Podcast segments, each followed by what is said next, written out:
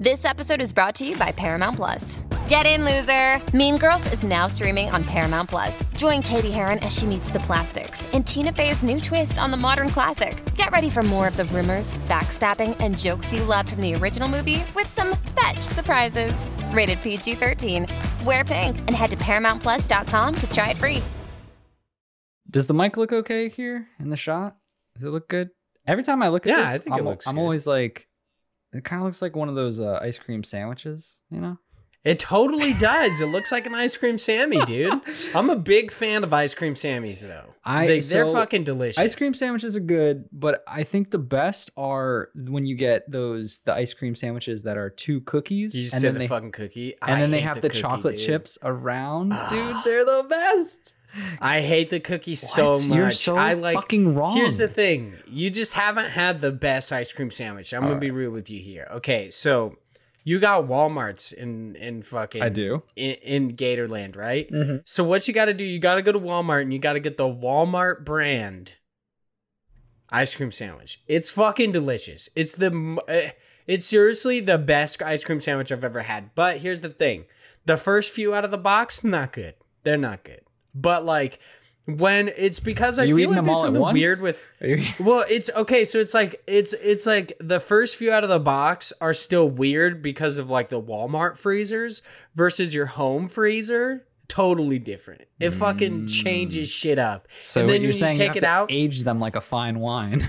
exactly, exactly. Yeah, it ages like a fine wine, and you you so you let it sit for a second just so it gets nice and like it it thaws a bit. Is a little bit melty. Fucking delicious, dude. Best ice cream sandwich I've ever had, hands down. oh my The cookies fucking blow. I hate the cookies. No, you're I gotta so be wrong. You're so wrong, dude. The cookies are They so bother me good. so much. You're like so I weird.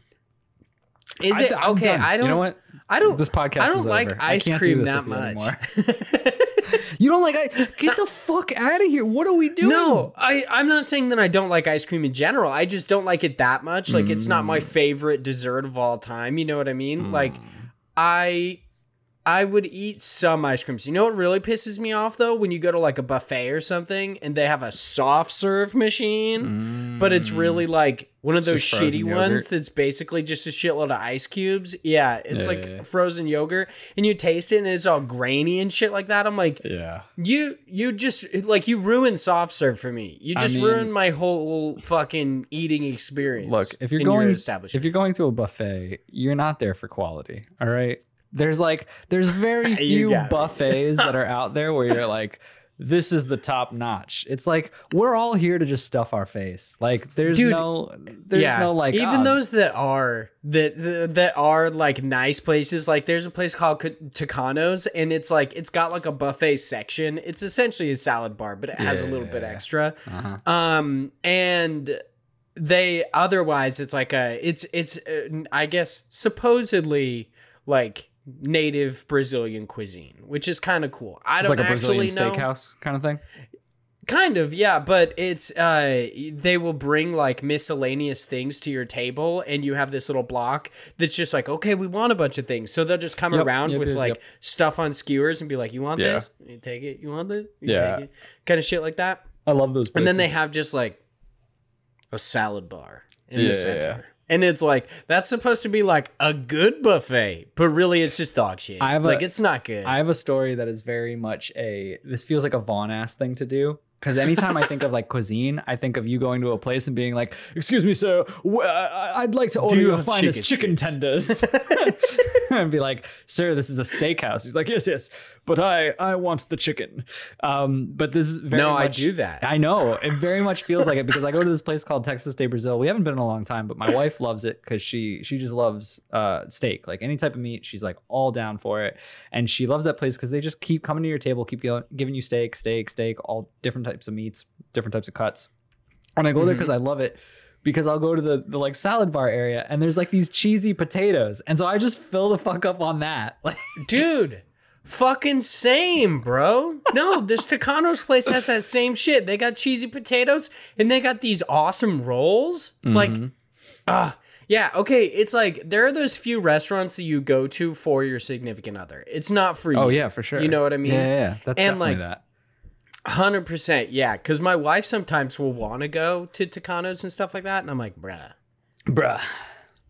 There is so much stuff I don't like. Like they'll give you a chicken heart, by the way. I've eaten that once, but I've I ate it once because can't- I I I, think my that. dad said he was gonna he'd give me like fifty bucks if I oh, did. Oh, that's pretty I don't think he did. I. Yeah, Yeah, I don't think he did. That's He fucking I he lied to me. I got got. Yeah, I feel like I could eat it if I didn't know what it was, right? It's the like it's the Yeah. idea, it's that concept of like I'm eating a heart that I'm like I'm not okay with. If Well, if dude, it's like a little red oval. Like you're like, what is it? And there's like, oh, You know what? I hate. Okay, there's this thing every time when somebody knows you're about to eat something sketchy and you're not Oh, gonna like it, for sure. where you ask what it is, and they act like they're in some sort of fucking secret society that refuses to tell anybody anything. Like it's some straight up hot fuzz shit where you're just like trying oh, to don't worry about it. Don't worry about it. Just yeah, it. trying to detect these mysteries, and they're just like, oh, it's normal. It's just chicken. like- It's just, chicken. It's just stuff. Yeah. Like yeah, it's it's chicken. It's just chicken. And Don't worry about it. like I yeah, I had this friend in in high school. Her name's Elaine. She's a great artist. Um and she like she would we go to her birthday parties and she would have these like really interesting dishes and um she would do that thing where she would be like just like eat it. just eat it. Just Yeah, eat it. Just put it in your mouth. And I'd be like, "Bro, that straight up looks that's like that looks like mud." I'm not gonna eat that. And then it turned out it was like it, it was like blood or something like that. Like it was it was a really like it was like a crazy thing, and I was like, "What? You trying to make me eat that?" like no. No. like it was always awesome though. She's she's a fantastic person. But yeah, she always tried to dupe me into eating this blood, dude. And I'm like, no. Damn, dude. It's, it's not gonna happen. Right. Not even a little bit. Hello and welcome to IndiePod, an indie games podcast, your weekly source for all the indie games news you need to know. This week we are bringing you a grand total of two indie game news stories. Before, of course, we hop into News Cram, God Bless the Crowd, and your listener questions. But before we do any of that, I would like to introduce myself, Von Hyde, alongside my illustrious co-host, the biggest of average, uh, Josh Boys. How you doing today, Big Josh Boy? I'm doing well. I'm glad that uh, I'm in the uh, the nice, comfy The second chair? and do nothing chair. it's nice to be back. I think I did okay though. I mean, granted, the audio got fucked up on our guest side, but I think it was a good episode. I think it was still still run well. You know, what are you gonna do? I mean, the funniest thing about it, while okay, so while editing, it took me a while to try to fuck around with the like I'm edit sure. echo thing, which I'm sorry that that happened. It sucks. It's It, it's some, it's just tech issues and stuff like that. Um, luckily, it hasn't happened to us all that often. Right. But like shit happens, so Yeah, whatever. The main, it's not a big deal. The main issue was that Josh had not like for Active Quest they do only uh you know audio podcasts. So like Yeah. Josh, I had to walk. OBS Josh is hard to deal with. Yeah, he had to. They had to get like a specific laptop, like not even the one that they usually use for it, and then had to download OBS and like I guess something got messed up. Who knows? It happens. Yeah, it's all it's all kind of annoying. I I don't blame him in the slightest. It's it's whatever. It's not a big deal. Um people said that they like eventually just forgot that it was there, which is kind of nice. So My favorite- I I My favorite really comment was Zach's uh, basically saying, "Oh, I, I thought I was doing shrooms at one point." I thought I was hallucinating. Yeah, exactly, exactly. But I I really loved that you started it off being like, I gotta do this like Vaughn, and then did the weirdest voice ever. And then you were like, I, I don't know why, but you did this thing where you were like, ah! what? That's are you? I mean, maybe You- it's something I do, but I just never noticed. You I do that? noise. Yes, you do like a ah, like sometimes. Huh. I the next I don't time think I've I'm- ever noticed I'm that. gonna pay attention to it, and the next time it comes up, I'm gonna be like, "Motherfucker, that's it." okay. All right. All right. If you haven't noticed, this is my new setup. Um, I have moved into my house. How's the new That's why it might sound a little bit echoey because we got like the laminate floors. I don't have everything out yet. I'm slowly unpacking. You can actually see a tote like right behind me with just like miscellaneous shit in there. So I'm getting to it, but slow, uh, slowly but surely, because you know there's the life outside of unpacking our house. But dude, okay. Yeah, there's like some crippling anxiety with having a house, and I, I know. never. Welcome to my I life. never guessed. Yeah, we like on our first. I I think it was like our first night, maybe our second. We tried to do laundry in our new washer and dryer, which is like it was like a hand me down washer and dryer that somebody gave us, Right. Because we had already bought so many appliances that we were like, oh, why not save money on this one? for sure. and it just like started leaking and we are Oh, like no. what the fuck and seriously i thought i was gonna die i thought i was gonna have a heart attack or something like it's the sketchiest thing It's one of those things where it's not the end of the world, but it, it just it feels in the moment so exhausting because you're like because there's no one you Yeah. call. It's like, oh, this is my problem. Like there's no there's no Yeah. I live in an apartment and I just I call up the the office and be like, hey, someone needs to come and fix this. And it's like now you would call yourself and you'd be like, you need to fix this. And then you'd be like, oh fuck. And then you have to fix it yourself. Yeah exactly. Like that's that's the thing is like i'm not a resourceful person you know? And and i i was just like okay i guess we'll just tighten these knobs and see what happens. It ended up like being fine. We just tightened it. It was uh, good. Like, the knob tightener. I love it. exactly. Like it, it was solid. We got it done. But yeah it seriously sketched me out. But new house fucking amazing I, i'm so glad that we got this one we had to like okay so the reason i had to take like the entire weekend off and didn't do the podcast was because we had to paint several rooms Oof. and uh That's hard work. yeah that just i just wanted to kill myself i'm gonna be honest like this whole room was pink by the way Nice. this is like a hardcore pink Oh, well, you like did a pretty good pink. then. Yeah. Yeah. You wouldn't be able to tell. Yeah, we put some primer on the walls and like then we painted it like a gray and then I have a wall here like right next to me it's actually like a it's like a light green and I I really really enjoy it. I'm I'm loving this house so much, but That's awesome. yeah. I'm- I'm, I'm excited to be back. I'm I'm happy to be back doing the indie pod. It's going to be fun. So of course, this is a podcast about indie games. Before we get into what we're playing, I did want to go through our housekeeping. Please check out our developer interview with Blasted Realm uh, about their game called Rise of the Betrayer. Do you remember this uh, this interview, Josh? Anything about it? Yeah, it's a pretty cool looking game. It reminds me a lot of uh, a Terraria, but with r- much better combat. Like it's Yeah, because it's like a Metroidvania, right? Yeah, so it's very much a Metroidvania in the sense that you can go kind of anywhere, but you have to find the resources to do so. So it's like you're crafting to get to different areas, crafting to make different weapons. You're fighting these giant bosses, and there's there is uh some emphasis on dialogue and like making certain choices um because there there are a couple endings. I think it was like two or three. I can't remember now. It's been a while since i did the interview. Um but the game looks really fun. Uh i'm i'm very much looking forward to it because i really enjoyed terraria but the combat was kind of like lackluster in in certain ways um which this just looks like a more refined version of it. So seems good All right, that sounds really interesting. I'm I'm excited to hear. It. I feel bad. Like I feel like it sounds really bad when I say, "Do you remember anything about this interview?" I mean, yeah. But it's just like because sometimes you do them months in advance. Yeah. Like it's just like it happens. So I never mean that as a mean thing or derogatory thing for everyone's edification. It's literally just because sometimes the the time before these air is a while because Yeah. we have like Josh is good enough with them to keep them like basically he up. he's got them on deck. So yeah i have i just did one yesterday that won't go out until july like holy shit! like it's just oh my god! I feel and I feel bad too because sometimes developers will reach out and I'll be like, "Yeah, I'd I'd love to talk to you about your game." And they're like, "Cool, it's coming out tomorrow. Is that good?" And I'm like, "No." like it just it sucks because I want to do it, but I'm like these other people are in line. Like I I don't know. It's one of those things where uh, there's a part of me that, "You okay? What happened? What, what's going on there?" I saw something like move like a shadow, and I was like, yeah, "Just somebody I just behind you- me right now." I saw you shifty eyes and I was like, "Are you okay?" Yeah, because I swear to God, I just saw something out of the corner of my eye, and I didn't know what it was. Oh my goodness. No, but I was gonna, I was gonna say it's it's one of those things where I feel bad and like part of me wants to do a, a hard reset of just like no more interviews for a while, but then at the same time I'm like, well I don't want to screw up and then not get any, and Yeah. and us not have a week where where one of those goes live. So it's like it's a weird thing to to kind of teeter totter around, but whatever. It's, Yeah. I remember I some of it.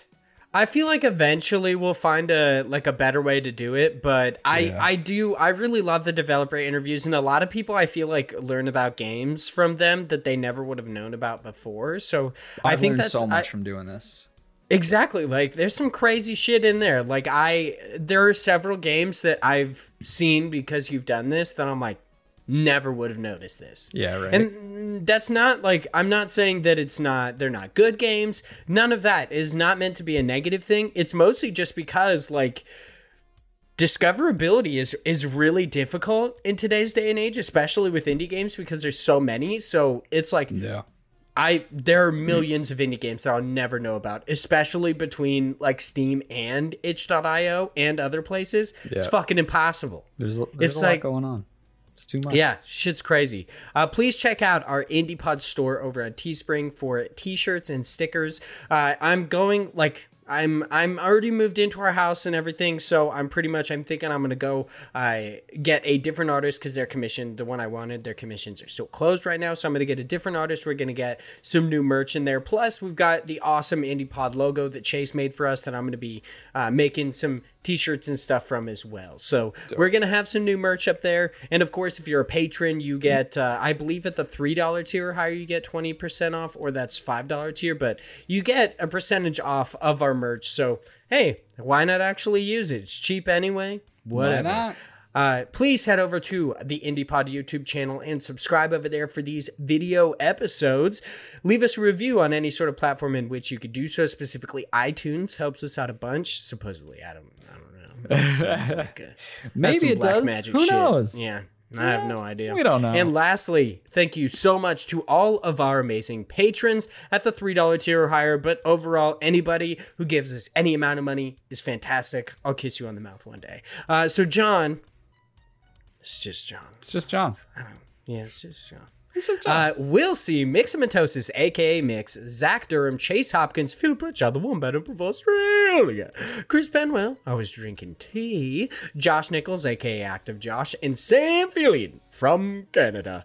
Oh, dude, uh, did I? I don't know if you knew this, but apparently, um, so there's like the joke going around that uh, once we reach a, a like a Patreon tier, I'm gonna send butt pics. Yeah, yeah, yeah. And yeah, it's been floating around, and I brought it up on my stream as a joke last night. And Chris is like, "Please don't do that. Please if don't." you do that, I will, I will rescind stop." my Patreon." yeah, I was like, "Bruh, you don't want these thick cheeks? What are you doing?" Uh.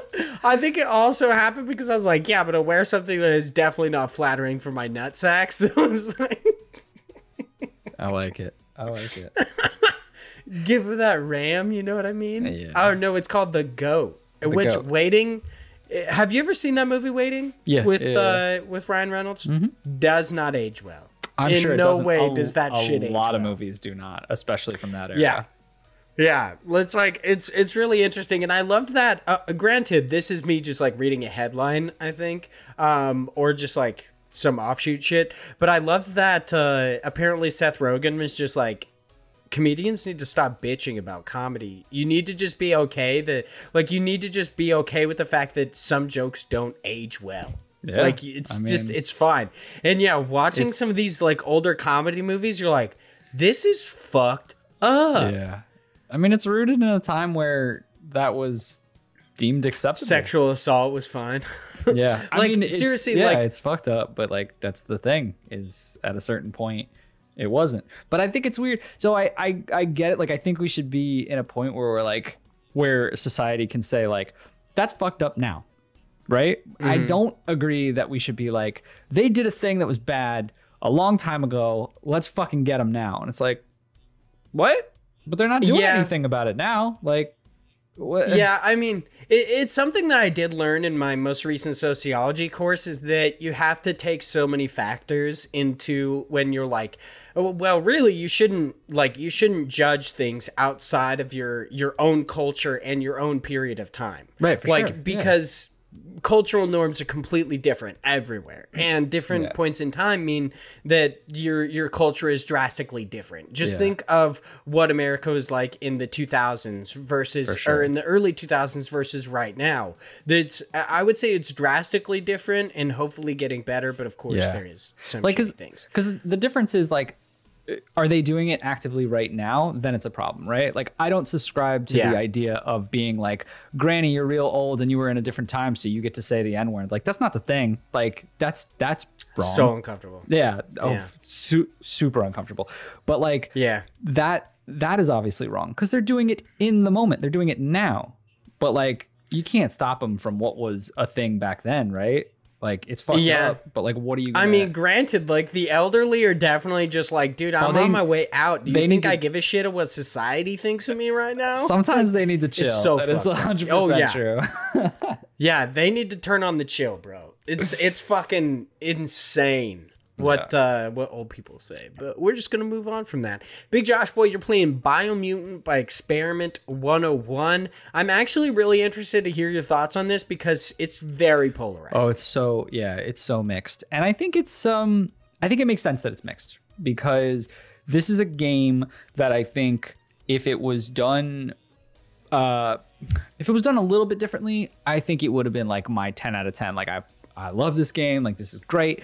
I am so let me start with I'm having a blast with this game. Like I do enjoy it a lot, but I'm also going to shit on it in many ways because I'm upset with certain choices that they took that I think could have made this a lot better. So let me start out with Biomutant is basically a great mashup of what you would think of for Fallout and Fable.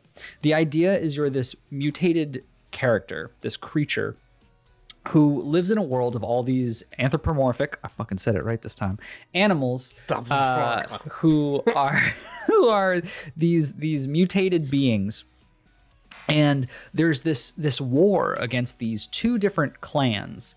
And you're you're put in this struggle of you have to choose which clan to side with. And then the overarching issue is these things called the world eaters which are these big monsters that are destroying something called the the tree of life and so that's essentially where life comes from they say. I i haven't gotten to to what that really is or you know too much into it. I've played about probably like anywhere from 10 to 12 hours so far of this game Oh damn! For seemingly being a big driving force in the narrative, you think they'd reveal at that point what the fuck the tree of life yeah is? it also might be that i'm just not fucking paying attention because you know how i yeah, just I kind of guess. blow through I- things yeah, that happens. Yeah, Yeah. you you're you're much more focused on the gameplay, which is from the videos I've seen, it actually does have some really Yeah. interesting gameplay. And like I do really enjoy the story because the idea is as you're going through, you're learning more about the past and kind of what happened. And it's clearly an indication that they're taking inspiration from it being our world, as in, you know, normal like Earth.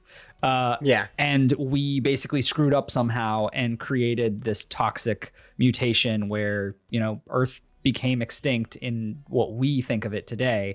And these mutated creatures The came to marsupials took over the right world. yeah exactly and so it'll it'll give you as you're like going through different areas like these these broken down buildings and these you know these bunkers and things like that you'll find little like nuggets of of uh history in it. And i think it's really cool.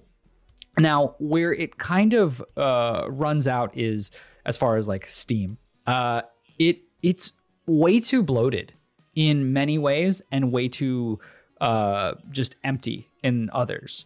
So what i mean by that is when you're talking about the world the world is huge. It's it's got like a really expansive area. There's so much to to run around in. There's you know waypoints and and little things that that help you fast travel through the world uh, once you discover them, which is good. Um, and by the way, I didn't realize at first, but I f- I love the way the the waypoints work as far as when you find them, you literally pee on them like an animal to mark your territory, so that you then have that territory.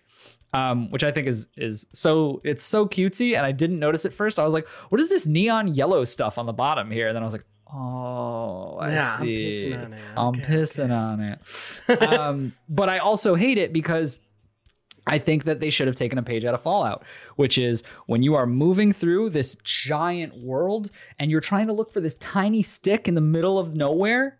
It's so frustrating. Just give me the waypoint when I'm in the area and I've explored to it. Stop. Stop Yeah. this this nonsense of having to find this little needle in a haystack all the time. I hate it. There's so many things in this game where there's like little events or little puzzles to do, but they're all kind of the same and they get it's like this thing where you like twist knobs and that's like that's it and then they're like good you did it and then they give you like an item or sometimes nothing. And, and there's like a quest and it's like oh look a telephone booth and it's like this is a blink blop or whatever they, they call it weird names which is like it's cutesy and you know whatever but it's the same thing. You go over to it you twist some knobs and then you're like oh puzzle complete and you're like great and they're like the easiest puzzles. So it's like something that that just doesn't really add value and those are aside from that and then boxes and random enemies those are really the only big things that you keep continually seeing throughout this world. So there's a lot of like little shrines or things like that, but there's not much. You're like walking through this giant area and it'll be very rare that you find something that's interesting like a new character to talk to or uh, this like quest line that you have to go through. You you don't really get too much. Like I just feel like the area is so big and it's such a beautiful world to walk in, but there's just not enough to really like like I loved Fallout for things like there would just be little scenes or or objects that were tucked around. There was a lot of uh, you know, incentive to explore and to really kind of look through these objects. Um, but I just don't feel that as much with this game. Um, Let's let's go to combat though, because combat is uh, something that I think is really well done, but not at the start. And what I mean by that is progression sucks in this game. Like, just sucks.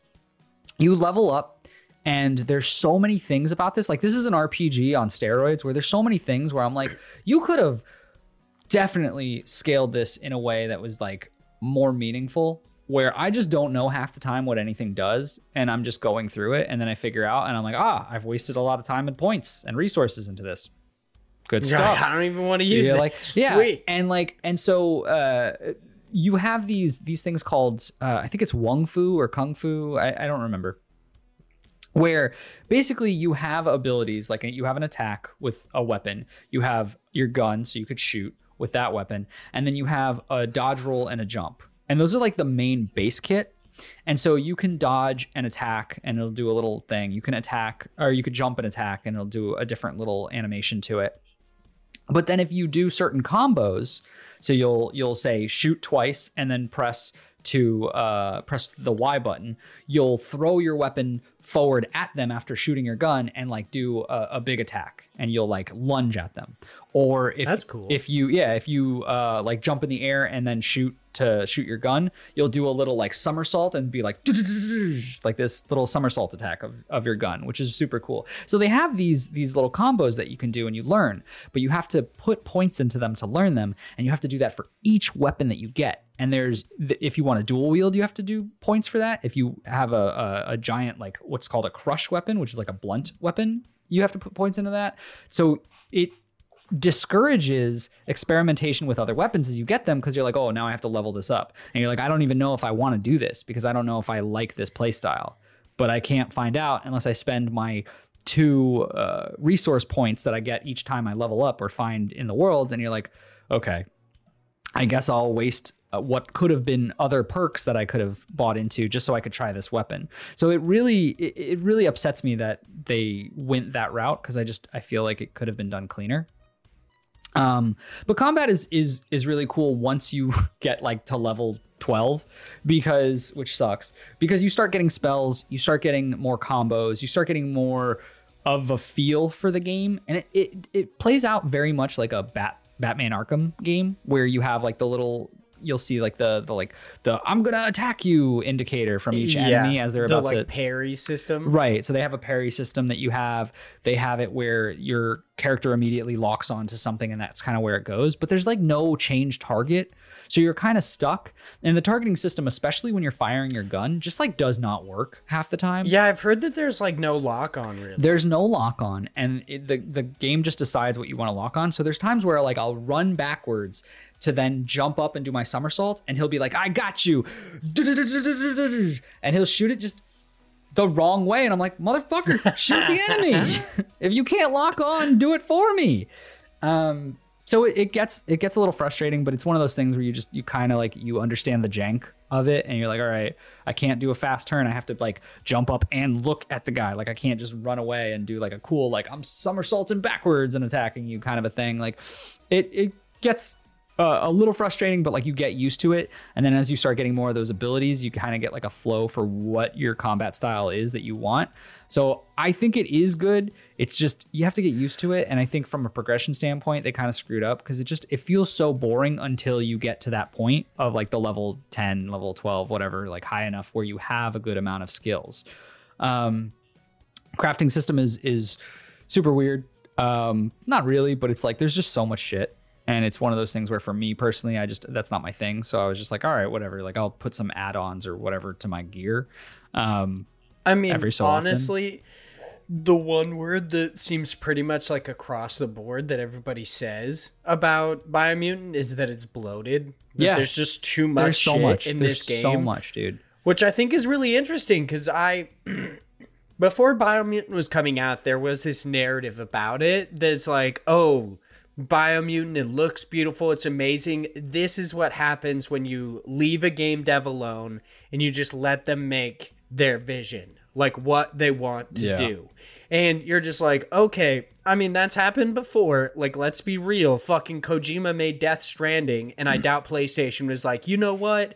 You need to add some more walking. Yeah. Like, you know? Uh-huh. And it, this isn't the first time that a dev has been able to do whatever they want, but I think it's kind of interesting that it creates this kind of like love hate relationship. There's like really, really deep valley on both sides. It's, it's, it's, very very polarizing and i Mm-hmm. think that's really interesting because it's like this is actually really what happens when you leave a dev alone sure. and it's that quality of life changes that have happened s- slowly uh, in the industry actually kind of fall to the wayside because you don't think about them when you're being like when you're in the creative energy when you have that when you're like deep into it when you have this tunnel vision and i think eventually these things will probably be So- fixed with like patches in the game but Yeah, i just think that's so interesting to like actually kind of think about i guess the in a way like the meta narrative Yeah. of this game that it's just like yeah when you leave somebody alone to just be creative they often forget why things were in place For sure. I, I will say that um, I'll say a few more things and then we can wrap this up. But one, um, the developers have already stated that they're pushing for a big patch that will fix like most of the the issues that people have brought up and like community feedback, which I'm super excited to see what that is. Uh, that'll probably be an update because this is one of those things where you know I'm I'm complaining a lot, right? But it's not complaints of like the game is broken. It's things where I'm like, I wish they'd done this a little bit differently because I'm really enjoying the game.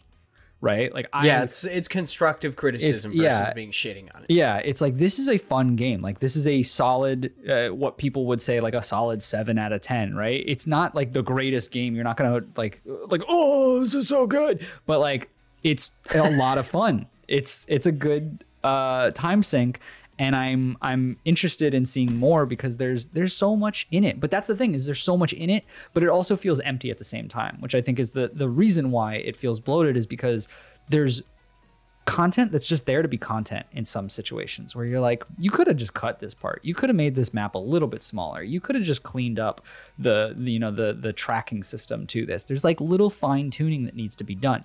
Now one thing i will say at the end that I, I do not like about this game that this part really irks me and i understand why they went for this because they're a smaller team because it's easier to do because it's a, a, a nice twist I love games like Fallout for the dialogue, for the the motion of talking to people, persuading people to to talk your way out of battles, whatever it is. The conversations in this game are just awful. The I I don't like it, and I know why I don't like it. And it's because they took this very interesting approach of turning the the narrator the narrator translation thing The narrator translation is the worst idea. The so every to give some context for people listening, every conversation is translated through a narrator. So he will say, "Oh, this character says thank you for helping his tribe. Says that he needs help with blah blah blah. Says that he's glad you're here." And you're like, "Okay, that's great." And I think it's interesting, but one, it's a time just sink uh, because you're you're like sitting there and you have to wait for someone to be like and then he's like says that you should help him. And you're like bitch could you just put that over like while they're like why? Why are you making me wait so long for everything? And then the dialogue is like always three or two options and it's like the most early age BioWare of like, let's kill them all to let's save them. And that's like your two choices. And you're like, I wonder which one is the good and the bad one. Right. and then you have the most annoying light versus dark characters that come up every so often to be like, anytime you do a light or dark action, they like come up to be like, light is great. And you get to choose like light is great or light isn't great. And you're like, what? I don't need this conversation. Like, let's speed this shit up. Like, it's just, it's so, those pieces, I'm like, fuck, man I love the dialogue in these type of games. I love having that those moments. I love having characters that you like bond with. But you don't feel any of that because you have these haba baba babas and then a translator. you feel nothing to these characters. Yeah, these haba baba babas. That's what I'll say. That's what I'll say on Biomutant. Too many haba babas. Seven out of ten. Oh my god. I I well, I mean, one of the things that I and it's kind of weird that okay, so I haven't played Biomutant, but the things I love about this game so far is like like I said before, this kind of meta commentary that comes from this and this uh this continued push for seven out of tens are not bad games. No, like just because it's not a ten out of ten does not mean it's a bad or broken game. And I I love I I love hearing people say that because it's so true. There are so many games that people pass up because they're not ten out of tens, but they're just amazing. The weird thing is and I'm gonna be really I'm I'm gonna be real about this, is that I feel like they're just saying it for themselves. And that sounds kind of weird. It's like the industry itself is this odd echo chamber where you hear like I, I swear they like IGN says it's bad and then another place says it's good. Hmm? And these two places argue with each other and standard gamers are just playing fucking games. Like they aren't the ones like normal gamers, the ones that we're kind of preaching to in a sense, are not the ones saying that seven out of tens are shitty games.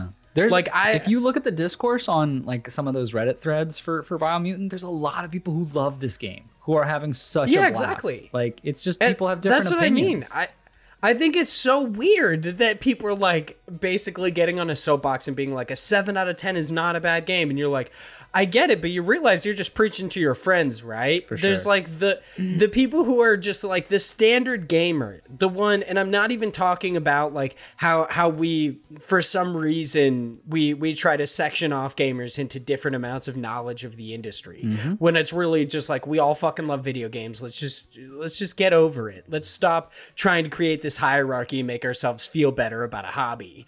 It's like Right. um they're like oh the uh, like normal people that play video games to have fun that aren't pursuing it as a career they're just enjoying video games they don't give a shit. If a game is a 7 out of 10 if it's a 6 out of 10 they pick up a game that they enjoy and they play it. And they they are like I don't care. Like when I worked for GameStop I met so many people who I would be like oh yeah reviews say that that's technically a bad game. Like I I don't know. And they'd play it and they'd be like I love it. There's so many great things about this game. And I loved having those conversations. And then like of course a game like Biomutant comes out and everybody acts like there's this huge fervor about everyone talking shit about it. And it's like the only ones talking shit about it are the ones in the industry. Yeah. All the normal like basically and I shouldn't say all because that's like uh, blanket statements they leave out people. Right, like course. everyone falls through the crack in a blanket statement. But like uh, the standard gamers like people who are just playing games to have fun are not shitting on this game. Like sure they're gonna be like oh yeah i mean Too many Habababas. it sucks that you can't have yeah too many habababas. She's like uh is you can't log on or lock on. on, like yeah, they're gonna they're gonna uh, whine about that but it's also like the people in the industry aren't listening to them yeah. they're listening to each other like they they i feel like that's that's often enough kind of and i'll get off my soapbox here in a second because i'm being a total hypocrite right now but i feel like that's often something that we don't really take into account when we talk about video games or we talk about the issues within video game culture is actually what just the normal person who plays video games thinks about it. sure. We instead think about the uber toxic or we think about the other people in the industry, like our friends. We don't actually just think about the normal people. And a normal is also a bad term, but I am just yeah, using yeah, it because it's it's like for lack of a better term. People who we aren't just don't think of ingrained the in this culture. Yeah. we don't think about the every man. It's just like every man, woman, child, whatever. Um, we don't think about just people who play video games to have fun and they don't give a shit. Like they might look at a review score, but I doubt that they're really, really influencing their purchasing decisions. But whatever. Like I said, I'll get off my soapbox about Yeah. it. It's time for us to hop in to our news stories. Our first news story is over on IGN. This is written by Liam Wiseman. That's a cool name. I'm gonna be real about that one. uh, I wonder if it's like I wonder if that's their real name or if that's their stage name. You know what I mean? Like, is that your pen name? What's up, dude? Yeah. Uh, Real name and Liam Dumbman. Just had to change it, you know? This is actually Liam Doolan. We just changed it because he he wanted Doolan. to separate between uh, Nintendo Life and IGN. He's like, I gotta keep my fan bases separate because for some reason Nintendo Life just and boys don't like IGN. What you gonna do? so this is Bloodstained Ritual of the Night sequel in development. Will uh, well received Castlevania. Was it well received? I mean, if you it? didn't if you didn't play the Nintendo Switch, if you didn't play on the Nintendo Switch, Yeah. yeah. Well received Castlevania homage. Bloodstained Ritual of the Night appears to be getting a sequel. Twitter's Wario64 indicated that a 505 Games financial document included a slide discussing Bloodstained and mentioned that a second version is in development. And that was like, if you aren't watching, those were air quotes. Gotta give them them Uh, no further details have been announced at this time, but we've contacted 505 for comment. The document was released as part of a Digital Bros financial year result and announced a series of updates regarding the Bloodstained franchise, including that the series has sold more than 1 million copies, achieving revenue of uh, 30.2 million euros, I believe is what that currency symbol is, but I still don't know. And a positive knows. Metacritic average of 8.1. So I guess, yeah, you could say it's well received. yeah, just not on the Switch. yeah, yeah, exactly. So I don't, I don't really need to read the full article, but please, blanket statement on this article? please, please head over to IGN and check out uh, Liam Wiseman's wise words. But Hmm. Big Josh Boy, how, how do you feel about this? The the reason I wanted to bring this up is. Do you think that if this game comes out on Nintendo Switch, people will be day one purchasers, or do you think that they'll wait? and that that sounds not- bad, but I'm no. legitimately curious about that. I think I think yes because here's the problem, right? Um this goes into the exact talk you just had about the normal person, the person who's not in this industry, the person who's not reading all these articles, the person who's not keeping up with the news and is just like, "Oh, it's a Castlevania like game." I'll try it out. They'd probably still pick it up on the Switch. Think of how many people there are. There's so many people who don't know that Bloodstain was dog shit on the Nintendo Switch when it first came Yeah. out. Like, there's gonna be people who pick it up. But what I will say is 505 Games is probably going to have a little bit more interest in making it right the first time around. Oh yeah, yeah. I I think that there's gonna be way more testing on the Nintendo Switch specifically this time around, Yeah. and I think there'll be way more interested in making a complete port or, or like a complete version Right. for for the Nintendo Switch in general. Honestly, I think it's kind of weird that people are like seemingly appri- surprised about Bloodstained Ritual of the Night getting a sequel because it's like Curse of the Moon has gotten a sequel. Like they've shown that they are ready and willing to Yeah. make more Bloodstained games. Granted, I do not think the Ritual of the Night team is actually the same as the Curse of the Moon. I think technically it's. I it's uh I don't know about like Iga. I don't know if he's working on both technically. Um fucker. No cord idea. is stuck deep in my chair. But Having some some uh, new home struggles.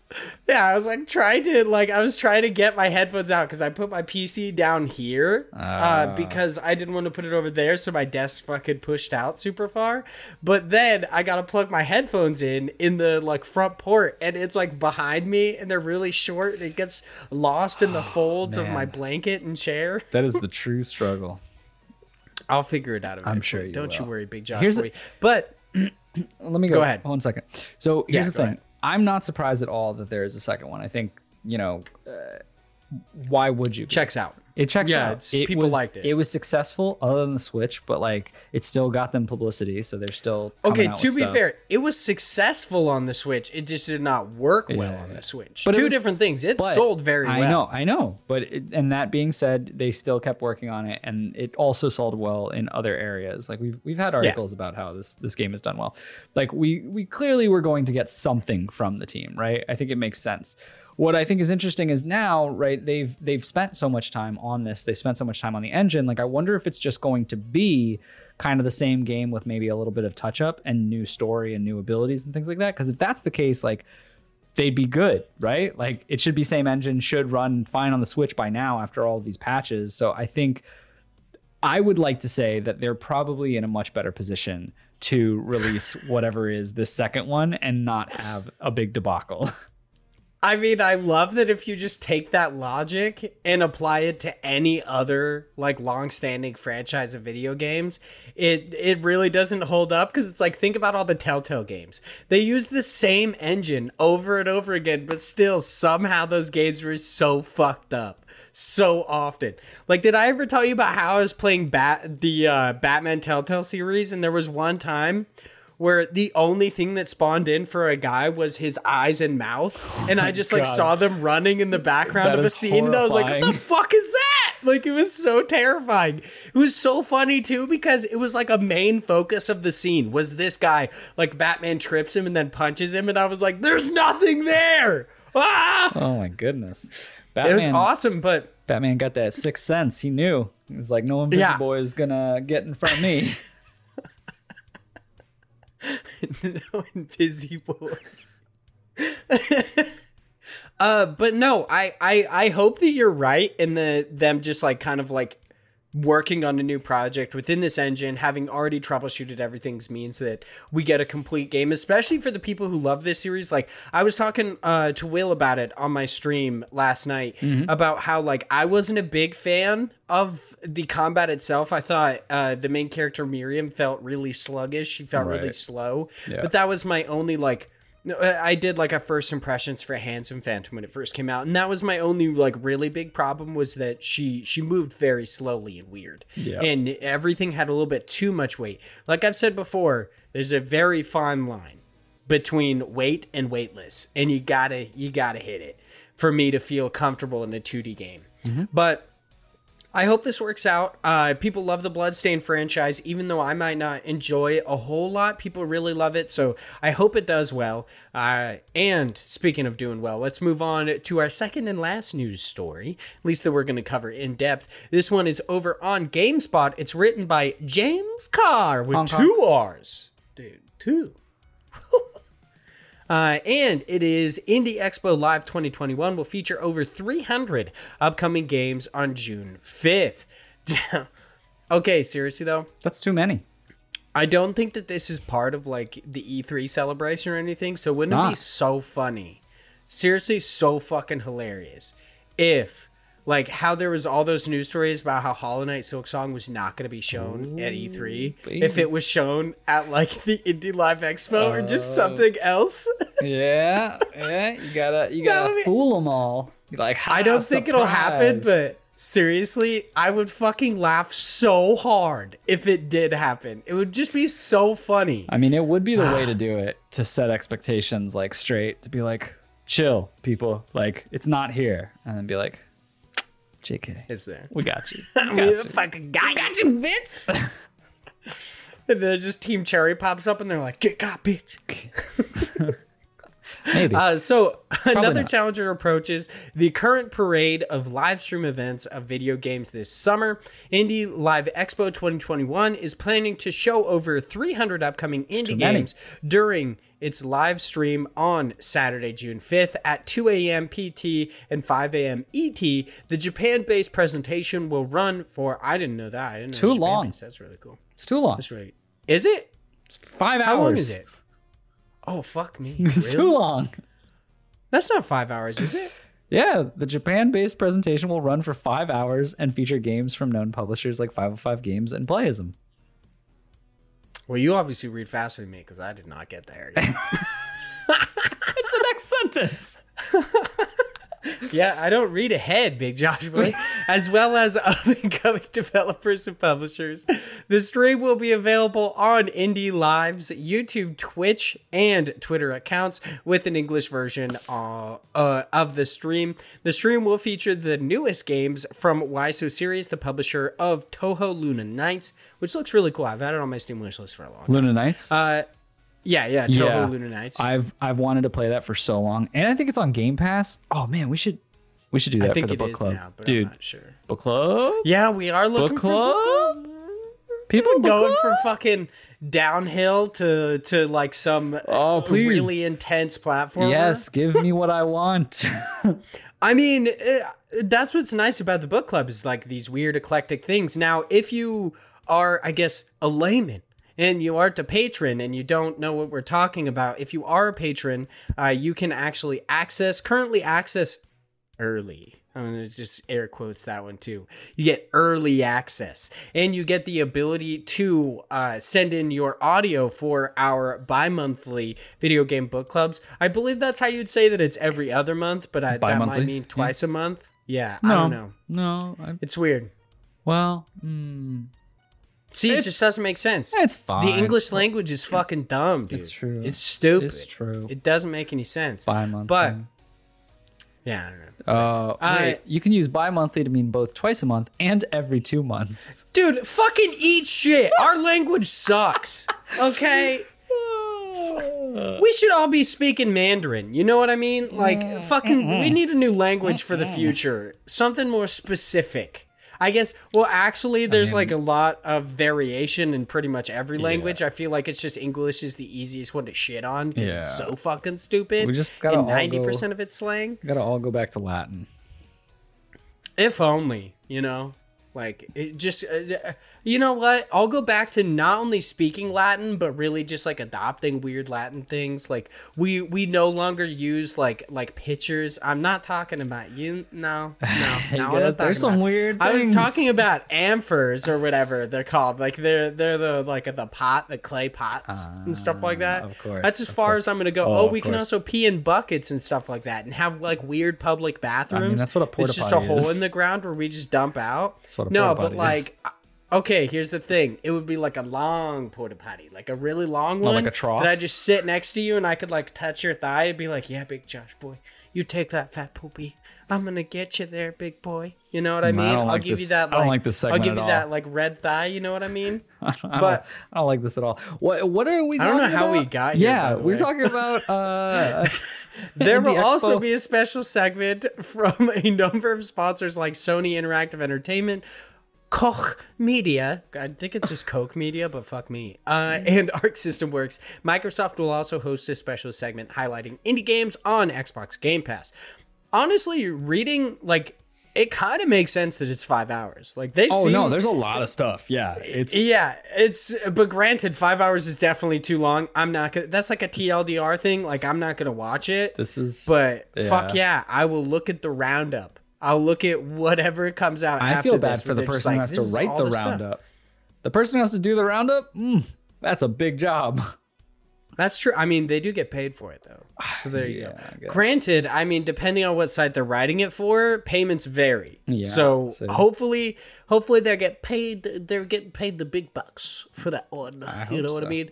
But I'm excited for this. I'm excited to see what comes out of it. 300 upcoming indie games coming June 5th or or just like knowledge of of new indie games and new content for old indie games this is exciting for me. I love that indie games are getting such a like a massive, especially because of COVID right now and kind of the sparse releases of AAA games. We are finally getting this this really like upfront, front facing indie games coverage. Really, really love it. I'm I'm super glad that it's happening. Granted, I think when like after COVID and everybody starts putting out their games again, I think indie games are gonna fall to the wayside. But hopefully this gets enough people into it immediately that they start following indie games. They might listen to Indie Pod. You know I mean? Uh or they subscribe to like YouTube channels. Like there's really great ones like uh Clemmy Games or Get Indie Gaming, Get stuff Indie like that. They're good. Yeah. I, I love Get Indie Gaming. They Yeah. got that sweet ash like British voice. Did I ever tell you I tried to get them to come on the podcast once? Really? Oh, why didn't they? Yeah, come? and they emailed me back about it. Well, it was just like it was kind of weird. I was like, "Hey, do you want to guest on the podcast?" And they were just like, "Uh, we don't do podcasts." I was like, "Okay." I was like, "All right, whatever. That's cool." It was Oh. like it was like when we first started though. So maybe I'll try Ah, again. That's kind of rude. Maybe they'll Yeah, do something now. Like, But you change we'll- your opinion? We'll see what happens. We'll see what happens. But I'm excited for all of this. But think it's time for us to happen news grab. Survivor 46 is here, and so is On Fire, the only official Survivor podcast. And we have a twist this season. The winner of Survivor 45, Dee Valladares, will be joining us every week. We're going behind the scenes of the biggest moments, the how and the why things happen, and the strategy and analysis you can only get from someone like me, a Survivor winner. Listen to On Fire, the official Survivor podcast, wherever you get your podcast.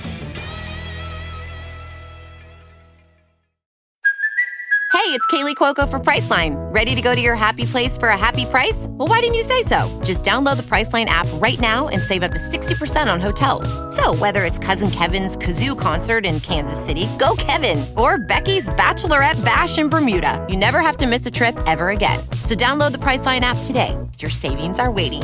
Go to your happy place for a happy price. Go to your happy price, Priceline. Also, did you see that I totally forgot to put in your jingle? Motherfucker, the people wanted it. yeah, you even said it. I and so I at found you. so funny. Oh my I seriously like I no joke. I I was so take I was so focused on making sure that I got the uh, or I tried to fix the echo issue that I totally forgot. And then when I got I like exported it and I looked at the doc, I was like, oh shit, news cram. And I like I I skipped forward to listen to that part and you're like, Vaughn, you better put it in because people want it. And then, like at that point, I was like, I could put it in and export it again, but at this point it's just too It's funny not to leave it out. Oh my god. why? Why do you do this? Why are you like this? This is like how I wanted to have a secret wedding, and no one thought it was funny but me. Did I ever tell you about that? No. How I wanted to get, I wanted to like basically get married, and then like years later, like don't tell anybody, but my wife and I would be married. Years later, we have a wedding, and then like uh, basically like after our first dance or whatever, get on the mic and be like. BT Dubs, we got married like three years ago. Like I just uh, basically just shit on them, be like, fooled all of you. You suck. You suck. Like I just wanted It's a lot of money to uh, to have that elaborate joke. for a stupid ass joke. Yeah, I know. I know. Just good stuff. Good stuff all around. But News Cram is our weekly wrap up segment where we, the hosts of Indie Pod and Indie Games podcast, cram you full of all sorts of indie games news. This week in News Cram, we have a couple of quick news stories and a whole bunch of new stuff. No real new deals or quick steals, but let's be honest, there is sales happening all over currently. You got like the open world sale over on Steam. You got some stuff over on Humble Bundle. I mean, Humble Bundle is always having like publisher sales and stuff mm-hmm, like that. Mm-hmm. So just check them out. Uh, the Epic Game Store is also having a, a pretty big sale right now, so I, I don't think it would be too hard to to find some indie games that are on sale currently. You know what I mean? Uh, so. Our first quick news story for today comes by way of IGN, where it's reported that Metroidvania Axiom Verge 2 by Thomas Happ Games LLC has once again been delayed, this time into a Q3 2021 release window. But it's not all bad news, as we have been giving the Making of documentary for Axiom Verge completely free of charge. Now, I was totally thrown off by this because I thought that this was a second documentary about the making of Axiom Verge 2. Seemingly, it is not. It is the documentary of the making of Axiom Verge, the original Okay. and cool. and it's yeah i've i've seen it it came with my axiom verge like physical edition that i bought from i believe like iam8bit or or limited run um it's a good documentary i enjoyed it it's i would say like uh it's like a low budget documentary. Mm-hmm. um it's not like eh, i i don't think it's like Noclip kind Right, of right, uh it, it's not like that kind of like stature i guess of production quality but it is still very very good. I enjoyed it. It's a lot about thomas happ and uh their kind of foray into their own independent game building while also being a father. It's it's very interesting. I liked it a lot. I'd recommend checking it out. It's just free online i'm gonna be honest i didn't check where but i would just look up axiom verge we're so we're so good. I know, dude. It's so professional. Uh, now over on GameSpot, where it's reported that Devolver Digital has announced the eventual release of two new free-to-play mobile games coming sometime later this year. Yet, that's all the release info that has been given. Blah. Sucks to suck, I guess. Uh, now, on to a whole bunch of new stuff. Our first five items in new stuff combo with Nintendo Life, where it's reported that 2D puzzle platformer Out of Line by Nerd Monkeys is headed to the Nintendo Switch on P and PC via Steam on June 23rd. That 2D platformer Super Magbot by Astral Pixel is heading to the Nintendo Switch and a PC via Steam on June 22nd. That narrative adventure game Sumire by Game Tomo Team is now available on both the Nintendo Switch and PC via Steam. That adventure game By Chance Agency is getting a physical release on the Nintendo Switch through One Print Games and uh, or on June 11th with RPG Eternal Radiance and investigation game Paradise Killer set to receive the same treatment sometime later this year. They said in the coming months, so I'm just going to say that sometime later this year, but check it out if you're a fan of physical stuff. And lastly, that Metroidvania inter. Good try. Uh, inexistent rebirth, inexistence rebirth. Fuck me. I know. Uh, by January or by All right, let's take a breather here. we need to take a reset. Yeah. You could do I'm this. just gonna go die real quick. You could do it. you You, know. could do it. I believe in you. I've got like a crawl space over there. Apparently, it's got some fat spiders. I'm just gonna hop down there. Just right get the down, mummy. Like let scarabs crawl up into my skin. You know, just fucking some body horror shit. You know what I mean? right in it. Okay. Let's try it. And lastly, that Metroidvania Inexistence Rebirth by Jonathan Brazard is headed to the Nintendo Switch on June 11th. Now over on Twinfinite, where it's supported that wholesome management sim Spiritfarer by Thunder Lotus Games is getting a physical release on both the PlayStation 4 and Nintendo Switch on July 27th. Now over on IGN, where it's reported that Ion Lands, Lands, it's not Labs, it's Lands, by the way. It's on Lands, yeah, yeah. yeah. Close though. Uh, developer of the cyberpunk delivery game Cloudpunk has just announced they're working on a new cyberpunk life sim called Nivalis or something probably better. You know, Pronounced. It's probably it's it's pronounced way differently. I'm Maybe. That's fine. uh, yeah, there are no concrete plans for the game's release. And to round out the group, over on GameSpot, it's reported that adorable puzzle game Chicory, A Colorful Tale by Greg Hell yeah. Lobanov, Alexis Dean Jones, Lena Raine, Madeline Berger, and I'm assuming it's just Burger, but fuck me. Probably. Why not just do it anyway? and A Shell in the Pit. What? I don't know. Interesting. is set to hit both PlayStations 4 and 5, Mac, and PC via Steam on June 10th. That puzzle game Grindstone by Capybara Games is now available on PC via the Epic Game Store. And lastly, that Prison Architect by Double Eleven and uh, Introversion Software is getting a new expansion titled Prison Architect Second Chances, which will focus on the rehabilitation of those who are incarcerated and will release on June 16th, which I think is a really interesting bit of col- political commentary that like a game that's literally about just making prisons as shitty as possible yeah. is like let's actually make one that's about rehabilitating people instead of making them like lifelong criminals because of oppression you know just the fun stuff the fun stuff I mean, it's it's nice, but I I do miss uh, being a terrible person to the inmates.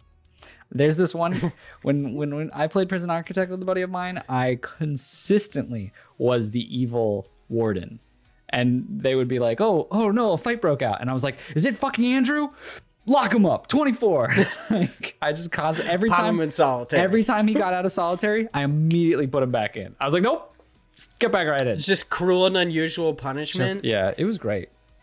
do you ever wonder if like this all, you know, I'm just gonna get weird for a second. No, I mean, this all like we live in a simulation right now that's Yeah. basically trying to judge our worthiness as human beings and video games are also a part of that when it's like it's like basically these like i don't know godlike entities are just like when given the chance if they think that there's no actual consequence humans will be gigantic pieces of shit and then there's fucking good boys like me you know good boys like me who Get the who fuck refuse to make the renegade choices in Mass Effect. You know what I mean? Because it's heart of gold over here. Get yeah, I here. I never do anything rude. I'm not a piece of shit. every every RPG I usually start out being the good guy to get people on my side, and then about halfway through, I'm like, now it's time to make it sh- a shift, evil all the way.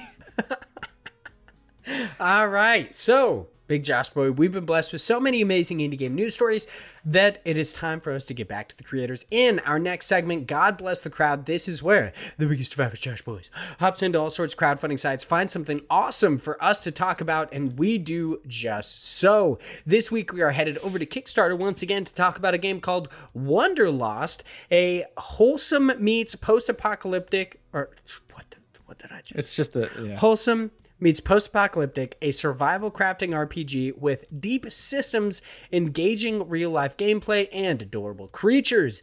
Currently, the game, uh, the developers were looking for $35,000. That was their goal. They have, as of the time of this recording, made $38,639. So, just just gone. Just fucking way past the goal. Got With 'em. 952 backers and 24 days left to go. This is, I believe, a a development project just by Eli Siegel, but it's it's possible that this is one of the things where it's like a solo developer, but also has yeah, help. they so they say lead developer in their bio. Okay. so it's probably lead something where they so- have like a certain other developer, or there's other people working on assets, but they're more of like a part time thing or whatnot. Like gotcha. probably, I would associate this as some would say solo developer, but it's probably more just like they're the main person who's taking care of the game, while there's other people who help out occasionally.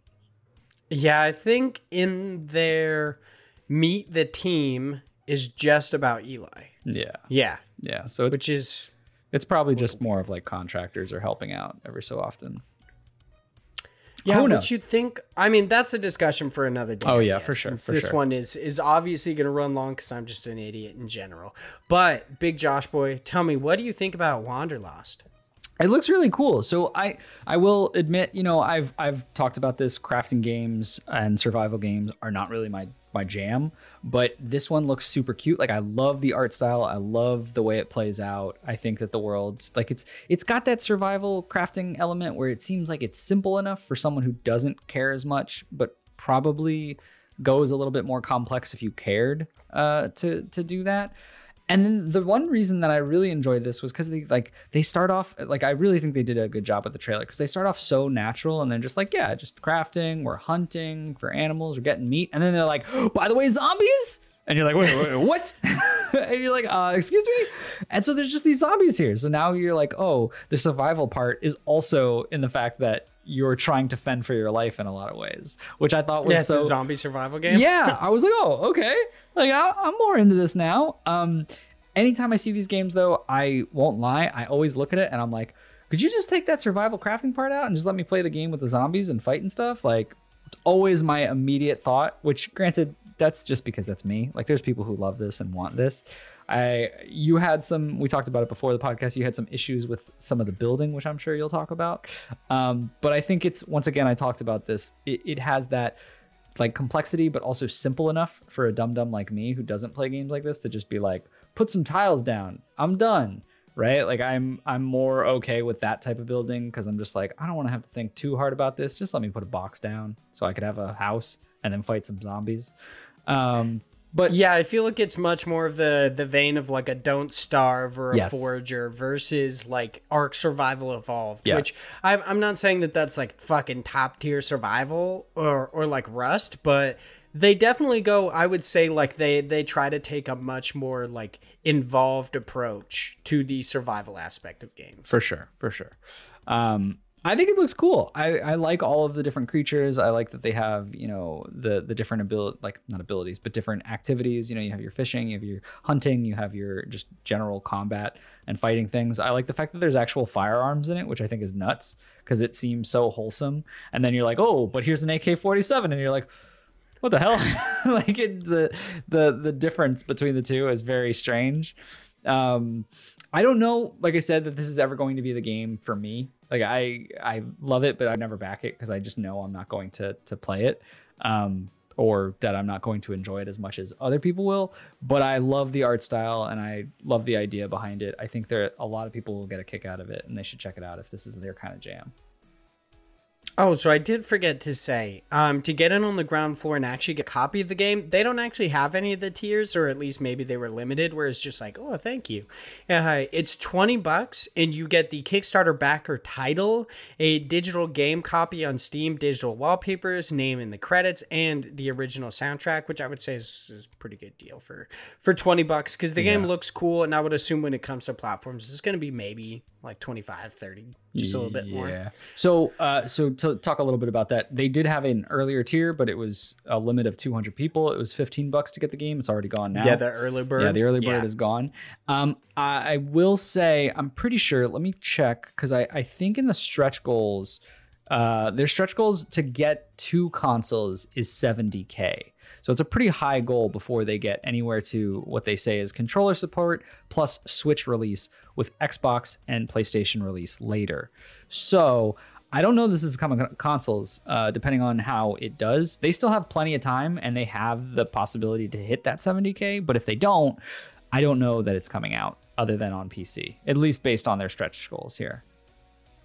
I mean, granted, this could be like I I feel like a lot of games that that have like I would say in in a sense underperforming kickstarters where they put like a 70k like console goal typically i would say after a while after the actual launch of the game For- yeah. if the game does well For sure. easily will come to consoles Yes. regardless of their their kickstarter thing Yeah. being met Well, the reason, Um, the only reason, but i, bring- totally yeah i get what you mean Yeah, the only reason I bring that up is because there's a lot of people who will put money into this and then be like, "Oh, wait, I can't get it." yeah i can't get it on any On- i can't get that on the nintendo switch or Yeah.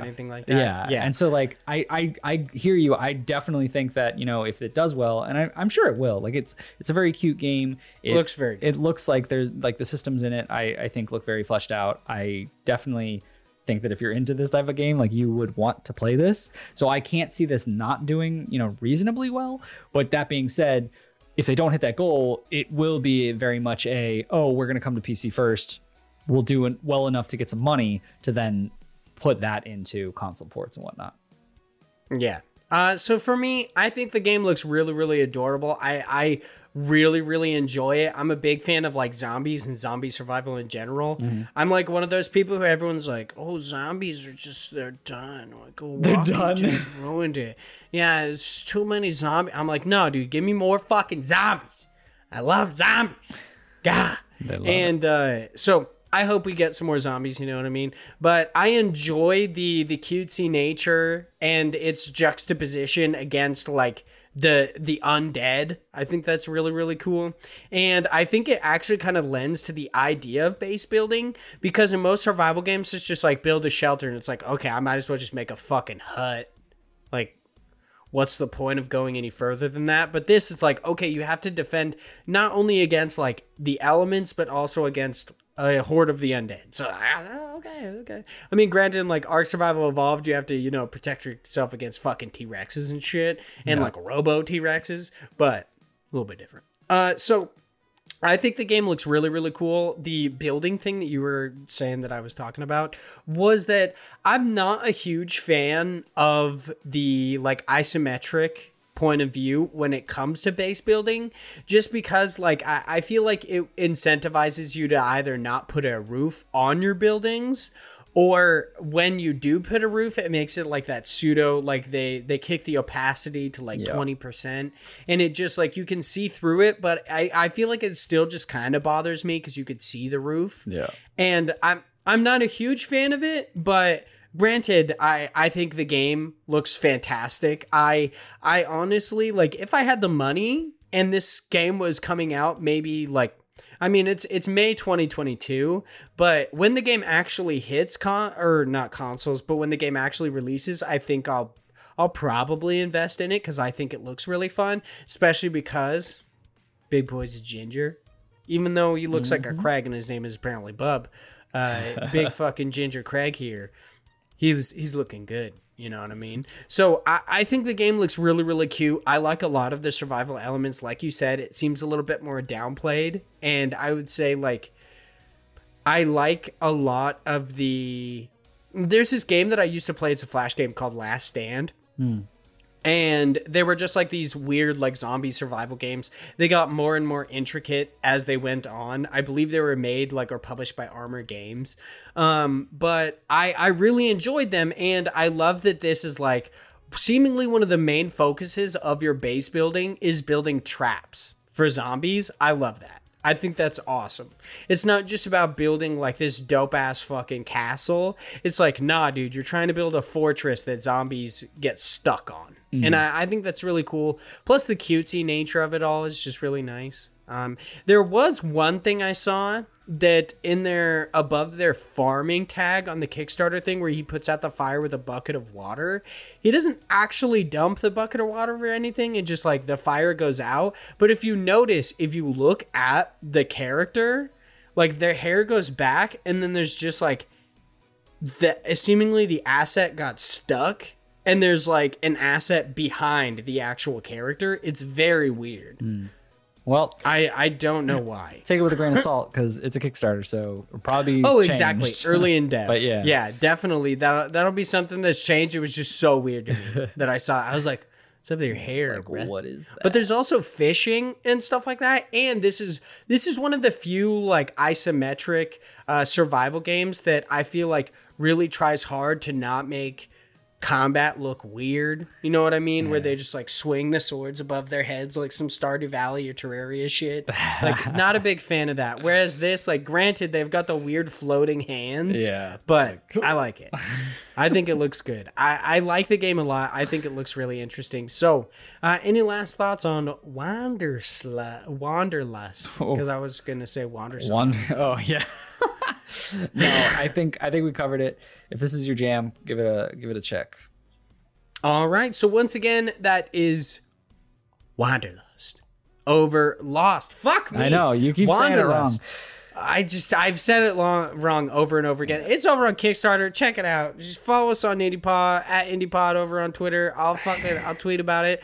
Uh, so it's time for us to hop into our listener questions. The Wombat Boy, Wombat Boy. as everybody else knows, Philip Renshaw, the Wombat M from Australia, writes in and says, "Length or girth? Any any contact, any context you like. Why you know? not both? And of course, like." Yeah, por que no los dos? You know, Ooh. like what's up, dude? That is Espanol, Um, baby. oh, get me hot and bothered over here. I speak el Spanish. I can speak of the Spanish. Yeah. so length or girth, Big Josh boy. In in whatever context you want. Let's be honest. The first thing I went to is penises. Sorry, it's just Yeah. Um, had to. I'd say girth because, and I'm talking about sausages. Um, because because I don't really. There's a lot of sausages I like, but I don't like the the the chewy skin of it. So I like more of that that nice sausagey inside goodness. Yeah. Oh, okay. Yeah, you don't like the weird sausage casing. It's it's especially them- weird when you're like, this could be plastic. This could be intestine. Like, some of them, this all about? some of them get it right. Where I'm like, this is good, and it like adds to it. And then others, I'm like, I'm chewing plastic, and I don't like it. Yeah, I totally. That's why I like bratwurst so much, is because Yeah. I feel like they like almost never have the like weird plasticky Mm-hmm, film. So yeah, definitely, that's a good one. That's a good one. Thank you. I mean, honestly, when I go for sausage, I sh- I shoot for patties if I'm gonna be real, just because I feel like they're easier to I eat. love you know. uh, egg cheese sausage bagels. That's my favorite. One of my favorite breakfasts. I mean, I I I'd probably eat it without the egg, you know? Well, actually, okay, here's the thing. If it was like homemade, I feel like the egg would probably be really good, but like how you can get like the the sausage egg McMuffin and stuff like that at, at like McDonald's. No. They just have No, dog that- shit that eggs. egg is like, I'm like, that's not real egg. It's like this weird patty of like just gross. I don't know. No, I go to yeah, talk no, about fucking plastic. That's like Yeah. they took one of the fucking kids' toys from the uh, and they just from the Happy it Meal. down. Yeah, hop it into the fryer. They're just like, I'm like, why is my egg purple? And they're like, it was a grimace toy. It was Leave grimace. It's, like, a- fucking it's eat it. egg. Don't worry about it. All right. Yeah, it's fine. it's it's fine. It's no just big deal. chicken heart. Don't even think it. It's fine. It's fine. Yeah, no, I'm talking about when you go It's to totally Like, chicken. it's totally chicken. It shouldn't be. It's an egg. Um, I mean, I guess kind of. It's like a chicken embryo. Yeah, yeah, yeah. But it, but would you really call it a chicken though? You'd call it an egg. You don't really, Dude, You don't okay. specify the animal. You know what I find really weird is Well, actually, that people guess- think it's he- he- people think it's really fucked up to eat that like there's a delicacy where you eat like it's literally an egg like it's a chicken was about to be it's kind of like a stillborn chicken where there's like the bones and everything and you just eat it Oh. people think that's fucked up but they'll eat eggs and you're like you realize it's the same idea the same, right Yeah, same concept. It's just more time that they're yeah eating. you're just like I- you're letting it develop a little bit more but like I mean, yeah, eating meat is. Uh, I mean, it's kind of fucked up, but it's too tasty to stop. I'm gonna be honest. I don't like the logic that I just created because that was kind of like a like a pro life argument, and I'm Yeah. not gonna go into that. For yeah, sure. it's a little weird. For sure. I'm gonna retract that. It's all weird. Never mind. I'll go. I'll go on mine. I think it's weird that we call eggs when it's like chickens who lay eggs. We're like, yes, we're eating eggs, but any other type of egg, we specify. And We're like quail eggs, and you're like, why do we never? Why is it that we only specify or we never specify That's a good point. chicken eggs? You're never like I'm eating a chicken egg. Yeah. and they're just like, no shit, it's a They're fucking like, it's egg. an egg. Yeah. You're like, I mean an ostrich egg, and they're like, oh, they're like, oh, that's a big boy. ostrich. Okay. Yeah, I used to have an ostrich egg when I was a kid, and then our ferret ate it. Little piece of shit. well, hot damn. Uh, so length or girth, dude. Here's the thing. I gotta like, me being a a five eight thick boy. I gotta go with girth. You know, cause like I'm not tall. I'm not well endowed. Like I can't go for length in any sense. But like, you know what I mean? Like girth is where it's at. You you get it. yeah. You get it. Fat cheeks, fat dong. Exactly, dude. Exactly. Uh, so do you guys? Uh, Man, you are fucking tongue tied today. Dude, it's because my monitors are weird. It's like it's off to the side. It's very weird to me. I like The new new house I had to struggles, look at it baby. odd. Yeah, I feel like my eyes aren't adjusting. You know what I mean? But Yeah, I got you. We'll get there. We'll get there. do you guys Oh ever God. buy games physically anymore, or is it all digital? You gotta chill. Those eyes. um, I'll answer the question. Uh, no, it's all digital.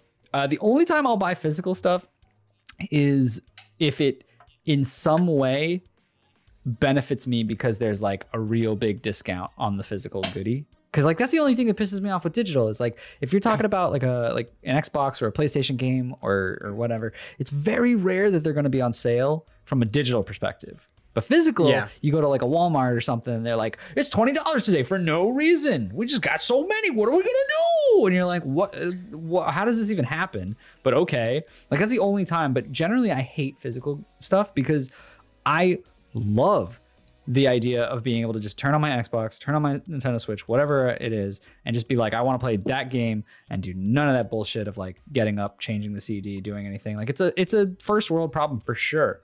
But like I I love it. I don't want to give it up. So my problem really is that like I I love physical goodies, obviously. Boo. Yeah. Uh got my shit in the background.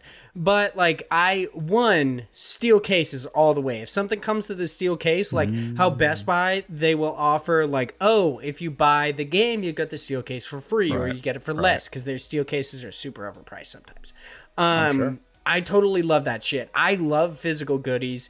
If I can get it physically, I will. But since I game primarily on my PC now, I don't really have the option because most PC games do not come out physically. And when they do, I don't have a disk drive on my PC because it just takes up room and it's fucking And like no reason. when they do, sometimes it's just a You game just get case. digital codes anyway. It's just a game case with a little cardboard uh, piece that just has a game code on it that you download anyway. So you know, See, I don't have any problems with that. I like having the case. The case is what I buy a physical game for. I don't give a shit about the CD.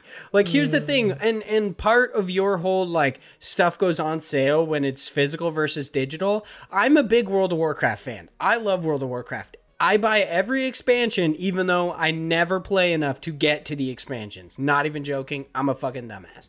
But like I buy them physically because they do not have discs anymore. Or if they come with this, they also come with a digital code.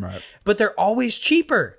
Blizzard never puts them on sale. It's fucking obnoxious as shit. But like exactly, I go to Walmart every expansion.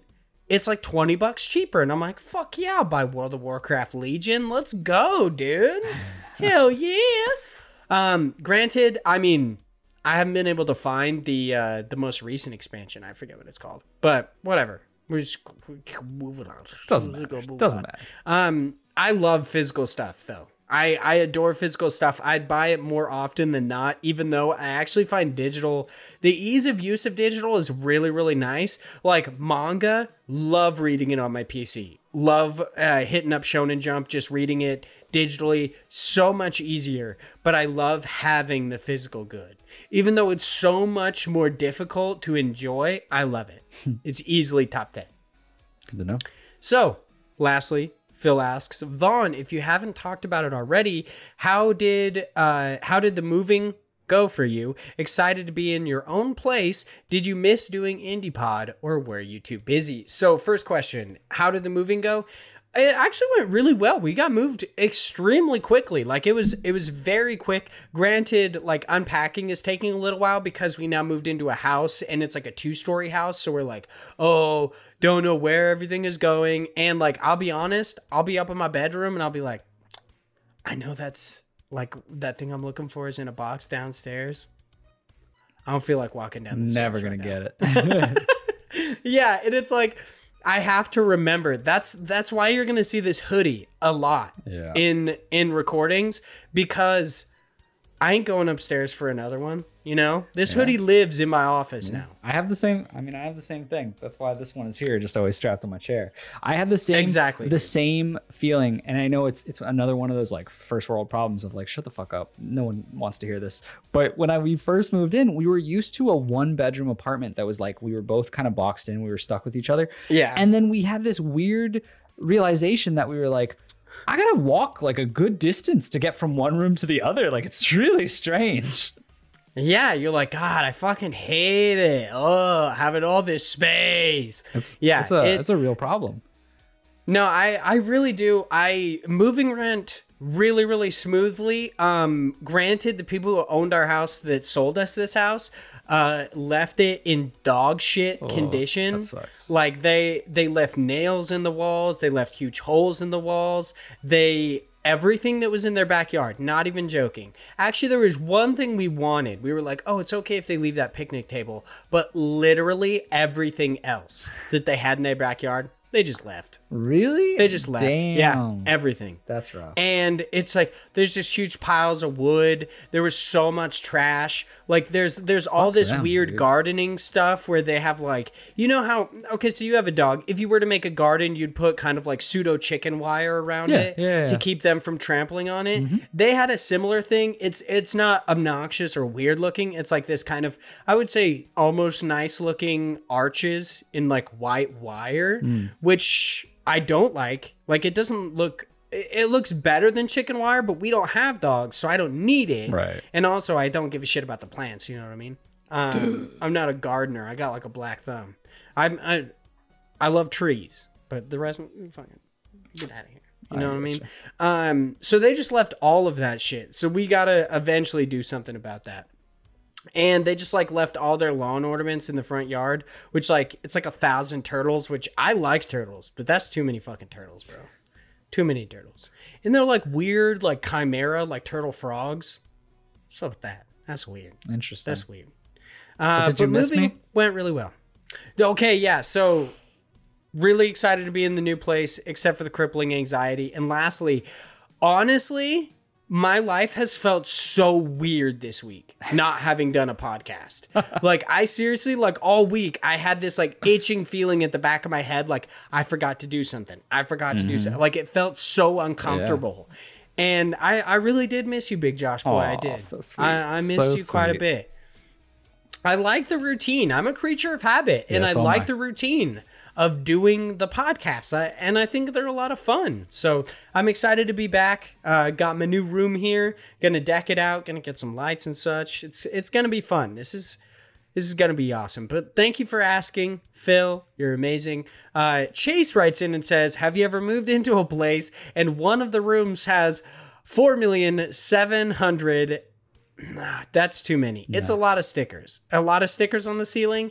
Uh, Chase says this because he actually helped me paint, and I wasn't tall enough to reach the ceiling in my office, and they left approximately over 4 million stickers in this room. So Chase went through and had to like peel all the stickers Oh off the ceiling and he had this like weird knowledge. He started developing this like encyclopedic knowledge of what sticker had more stick to get off of the other stickers. So he's like, "Man, this Saturn right here, it's got that good stick." And he's like trying to get it all off, and he's like, I might have to resort to the kingdom. That's the big boy. That's the nuke. And he was like I had this weird knowledge of what stickers got stuff off easier. And I'm pretty sure there's a sticker that we missed and we just painted over it because there's no way that the fucking paint spots look like a star right there. Uh-huh. but there, it's just right there. It's easily visible and it bothers the shit out Oh of me. no, that's so funny, dude. Yeah, I have never had anything like that. The most we had was in the the little girl's room because when we uh, bought this house, the the previous owners had a little girl, and I guess she had like put a bunch of stickers on one door, like in one specific spot, and they just neglected to take off those stickers. And I was like, the fuck? Why did you do that?" But it definitely wasn't four million. Um, it did fuck up that. No, door, basically but- that same concept all around the house. Yeah. Stickers everywhere. Literally everywhere. In every room. I hate In our bed in my bedroom right now, we have like vaulted ceilings. It's too high. There's stickers there. I don't think How I'll ever they get, them down. They're how too they high. get there? Yeah. I have no idea. It's like you had to get a ladder, Ladder to, to put, that sticker out there. A fucking tall ass ladder. It's a really high ceiling. Yeah. And they put the like glow in the dark star Oh stickers. my god. How did you do that? What? Shit's crazy. Fucking Inspector Gadget lived here, apparently. Maybe. This is just insane. But yes, I have done that. Uh, thank you for helping me out, Chase. You're, good, you're a good friend. Uh, Zach writes in and says, What is your favorite meal and who makes it best? So, Big Josh Boy, what's your favorite meal and who makes it best? Uh, so I don't remember the exact uh, restaurant, but it was in Italy, uh, and it is gnocchi, and it was so good. It's like dumpling soup, right? or is it dumplings? It's basically like potato like dumplings. It's like these little potato. They're like not really potatoes because they're kind of like pasta, but they they're just potato. yeah, I've gone to Olive Garden before. I've gotten that, I've gotten that gnocchi soup. I, I I know the finer things in life. I've had Italian cuisine before. Dude, have I, ever told you? honestly the biggest the biggest realization was when my wife told me that somebody explained to her that Olive Garden is not fancy. It's the McDonald's of Italian Yeah, restaurants, dude. and I was like, "Fuck me, Yeah. you got me, dude." Italian totally food. is. There's so many dishes in in Olive Garden that are just not Italian, like fettuccine alfredo. That is not Italian. Like, and most people are like, It's, oh, it's that's like it's Sicilian, and I'm like, I don't. Like yeah like there's oh man but th- okay so this gnocchi so fucking good dude. It had like the best cheese sauce and it was just oh it was so i for the people in the discord i'll eventually put like a picture in there because it was like my favorite meal ever. Granted i hate gnocchi otherwise. It was one of those things where it like blew my fucking mind. Like i don't remember why we ordered it because i don't usually like gnocchi but this one like my wife and i were sharing uh, two different pasta dishes and i just like it opened my eyes in so many ways but now I love the idea of like you not understanding what was on the menu, so you just pointed at something. You're like, Nah, that, nah. and they were like, the good okay. no the good the good thing is with with uh, Italian is it's very close uh, language wise to Spanish. So a lot of words I just know by default from knowing basically like basic Spanish, and then my wife Mm-hmm. is fluent in Spanish, so she knows a lot of it too. So it worked out, um, is what I'm trying to say. But it would be interesting. I mean, there's some things where you do that, right? Because you're just like in uh, you just see pictures and you're like, I want one of those because I don't know what it is, but it looks good. Um, Yeah, it's one of those things where you're like, I'm not gonna ask what it is. yeah, it's pro- probably for the best too. Um, Granted, I'm never that person. I'm not saying that from experience. Always have to know what it is. I'm like, do you have chicken strips? you got you got. What about those? what about those chicken strips? I want. Would like. They're like, I would like your, "Uh, your we have finest, breaded calamari, and I'm like, Oh, calamari That's is so it. good. Dude. That's not chicken You're like, I would love your finest Italian chicken chicken strips. Please use heavy Italian spices on top. Have I ever told you my story about uh, why I never go to Olive Garden anymore? Because they, don't offer chicken strips. Because they no. So I love fettuccine alfredo, even though it's not Italian, and because I'm not going to Olive Garden for the finest Italian food, I'm going because uh, normally because uh, some family related member wants to go, and so I got dragged along, and so I got fettuccine alfredo, and I was eating it, and it was one of those moments where I put a noodle, like a couple noodles in my mouth, and I started eating, and I was like, this noodle is really chewy. But it's like you're you're you don't want to be rude because if you go like in the middle of like a family dinner, people are gonna be like you're gross. So I was like I don't know what you're talking about. So- do that all the time. Okay, well- I literally just spit shit out. I don't give a fuck. So I tried. It was one of those moments where I tried. I was like, I could get through this, and so I chew, and I was like, this is really weird, and I chew and chew, and it, to the point where I was like, no, and I just had to. I was like, excuse me, and I was like, "Blah," and it was a big ass piece of plastic wrap. oh yeah, you have actually told me this story. so fucking. I was like, never again. And they're like, yeah, that happens sometimes because we keep the plastic wrap, and then it like it'll go in there, and I was like, well, don't like, fuck. Imagine eating plastic somewhere and they walk out and say that happens sometimes. No. I was like, That's not an excuse. You don't get to say that happens sometimes. That's like when somebody eats a piece of glass and they're like, "Oh, sorry. We just had our kitchen like renovated." It's like, "I just ate something I'm not supposed to." That's dude. your fault. It was- Fix it. What do you mean? it was the weirdest feeling to eat plastic wrap covered in Alfredo sauce. it was so gross, dude. Oh my god. No, I oh, I was trying to think of something. Yeah, uh, I'm I'm not shy about the whole spitting out the food cuz here's the thing.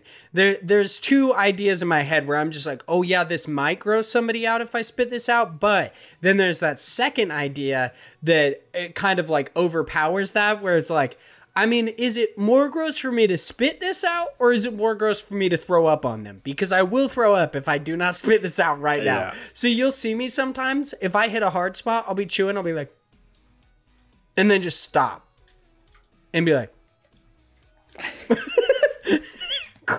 Oh my god. and my wife would just, she doesn't even get phased by it anymore. I'm just like a fucking toddler. I'm just like, just like, oh. And then sometimes I'll just be like, I'm done. I just won't eat anymore. Oh my god. Your palate is great. Oh, it's so fucking stupid. Uh, for me, what's my favorite meal? Um, it's not. Damn, I've hit this mic like seventy five times. New okay. setup is totally throwing me off. I know. You'll get. Uh, so my favorite meal. That's I would say that's kind of a hard one. Um, I really like chicken strips. I know. I'm- I'm- that's what I'm waiting for. Is who who makes the best chicken chicken fingers here? Oh, okay. So currently, I would say if I had to like rate chicken strips, you know, um, I would say Uh-huh, Seems that like a good episode for us to do as a special episode. exactly. Yeah, if I'm gonna rate some chicken strips, I would say that. Uh, where did we go? Longhorn Steakhouse, prime chicken strips. They got good chicken strips, and it's so funny because like my my father in law is like a pseudo man's man. Like he he worked in construction. He hunts. Like he he kind of like he He must love almost stereotypically fits like gender roles. Yeah. Um and granted he has emotions. Uh because that's like outside of what I guess we're expected in America. Yeah. But he he's like that kind of a guy and he loves steak. And we went to like it was the first time I'd ever gone to Longhorn Steakhouse and he and my wife ordered these like juicy steaks. Uh, my my mother in law also orders like a, a pretty big steak. They're like, oh yeah, I've heard they go pretty heavy with the seasoning, so we'll ask for like light seasoning or whatever. Right. And then me and my brother in law, who is like, he was like 10, we're both like, I mean, I think he actually got like a surf and turf platter, and I was like, "Can I get the chicken strips, please?" And my father-in-law was just like, he was so done. He was, was like, "Are you seriously just getting fucking chicken strips, bro?" And I was like, "You knew that I was gonna get chicken strips. Like wherever I go, I get chicken strips if they have chicken strips. It's just what they do." So Longhorn Steakhouse got some good chicken strips, especially because they go the heavy with the seasoning. Because I'm a salty boy, I like salt in my mm. diet. You know, like there's a reason I always look bloated and retaining water. It's because I eat a lot of salt. So. Love me some shit. I'm gonna die it. of like a heart attack, guaranteed. Oh man, I'm gonna get heart be- disease. That'll be a 100%. sad day. Uh, Because I'm maybe not gonna be keep on this I'm not- podcast. I'm not gonna keep running this podcast if you uh, drop. Okay, here we'll have to make a deal. We'll pinky promise to the internet right now. If I die on one of these podcasts, you have to edit and upload it. you have to put out the episode. How would I? What am I gonna? I don't know. I don't know your wife. I'm yeah. I'm gonna text your wife. I'll I'll tell my wife. I'll be like, hey, All right. I'll put it in my will. okay. Uh, Like my last will and testament, I will be like, either my wife or my children, if I die Have creating a piece of content, you have to upload it, and whoever my partner is at that time has to put it up. Has I- to edit it and put it up. I, I- want my death to be immortalized on the internet. I I'm pretty sure there's certain rules that don't allow for that. we can just say it's fake. It's- Staged. We'd be like YouTube. No, it was like a fake heart attack. But Yeah. then like they'll like look up my fucking obit and they're like, he really died. Be like, No. be like it was unrelated. It was something right after. Yeah, he like shit himself. to Shut up. He went he went It's full so, Elvis. It's like so it's funny that you went there because that's exactly what I was thinking of. Uh, so chicken strips would probably be my favorite food. Top like a sec. There's like I would say the chicken strips. Uh, definitely top tier favorite foods. Also like poutine. Love me some poutine, but with like I, I don't want to say real cheese curds because I feel like the the the cheese itself, like the cheese curd, when it's not breaded, gets really gummy and weird. I like it when it's breaded. Um, and then chili cheese fries, fucking ooh. But it just depends on where you get them because I've gotten chili cheese fries at like a bunch of different places. Some people like Longhorn Steakhouse. They had good chili cheese fries. Like they weren't great. They were like, eh, whatever. The cheese was weird. Uh, Red Robin, bad chili cheese fries. Not good. Not good. You know what was weird?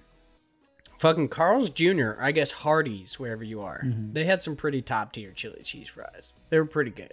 Even though I'm pretty sure the thing they called chili, mystery meat. It could have been human. I wouldn't have known. I'm probably a cannibal, you know? Maybe. between all yeah between all the like just like white meat i eat and, and stuff like that i've probably eaten people you know uh, so zach also writes in and says also josh since you are from florida have you ever listened to magic city hippies psychedelic pop band from miami uh, they are one of my favorites have you ever uh, listened to magic city hippies I have not, and it's a shame because I started listening to them while I was playing some Isaac last night, and I was really jamming to it. They're good.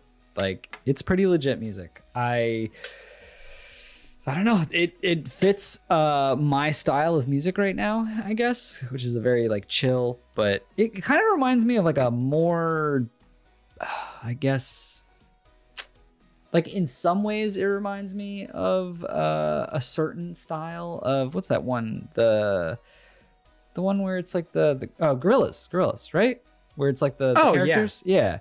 it reminds me a lot of of them but a much more like mellow-ish version of it um i dig it it's really good Okay. And then there's that gorilla song that's like, outside, in a bag. It's the worst fucking song. I don't know why everybody likes that like song. Sunshine in it's fucking dog shit. Oh my It's goodness. literally the worst song I've ever heard. oh my goodness that's some strong it's opinions fucking dog shit. Oh. I hate it so much. Whoa. Especially because when I worked at Whoa. GameStop, that song came out, and one of my employees, like he was, he was a friend of mine, but uh, he showed me this version of it where it was just on loop. It was like, I got sunshine in a bed, sunshine in a bed, and it just kept saying it over and over again. I was like, can I just kill myself? i mean okay. This is preferable to what's happening in my life right now.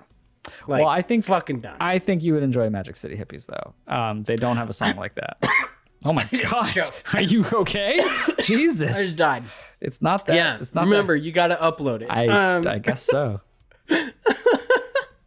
Uh, so I I mean I haven't listened to the Magic City Hippies either, but I I love that we have like because of the indie pod community, I've been introduced to like a bunch of different music that I never would have listened to before. So I really really appreciate it. It's awesome.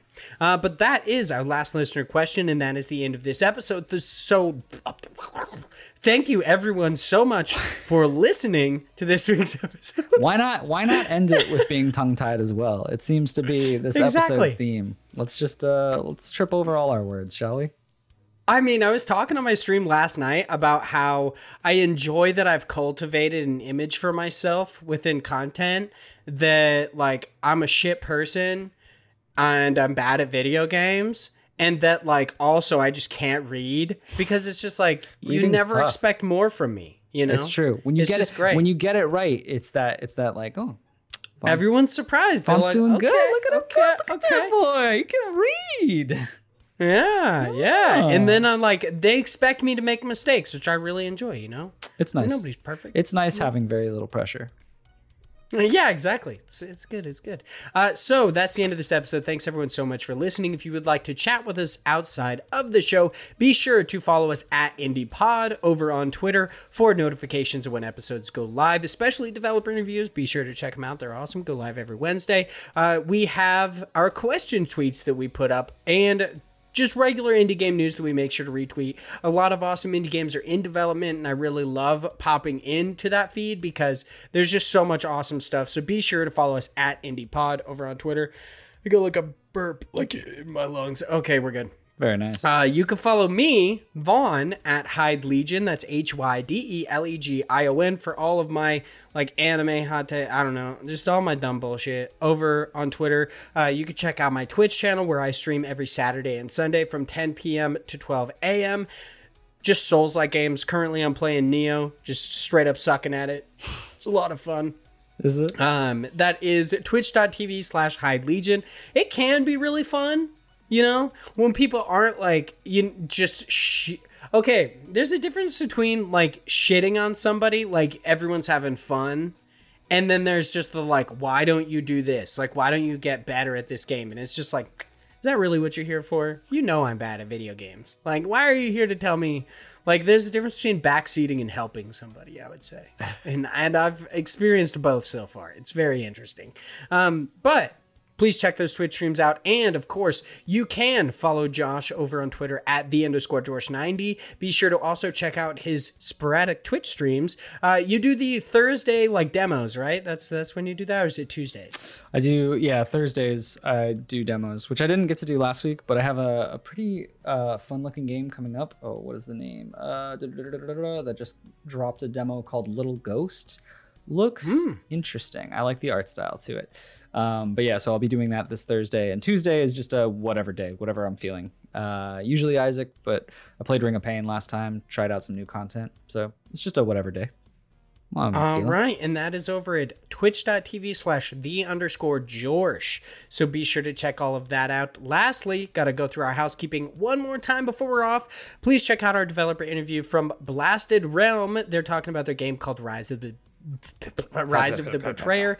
That goes live on the uh, June 2nd, so be sure to check that out, please. It is one day after for patrons, two days before for plebes. So please check that out one out. Uh, check out the IndiePod store over on Teespring for t-shirts and stickers, soon to be more merchandise.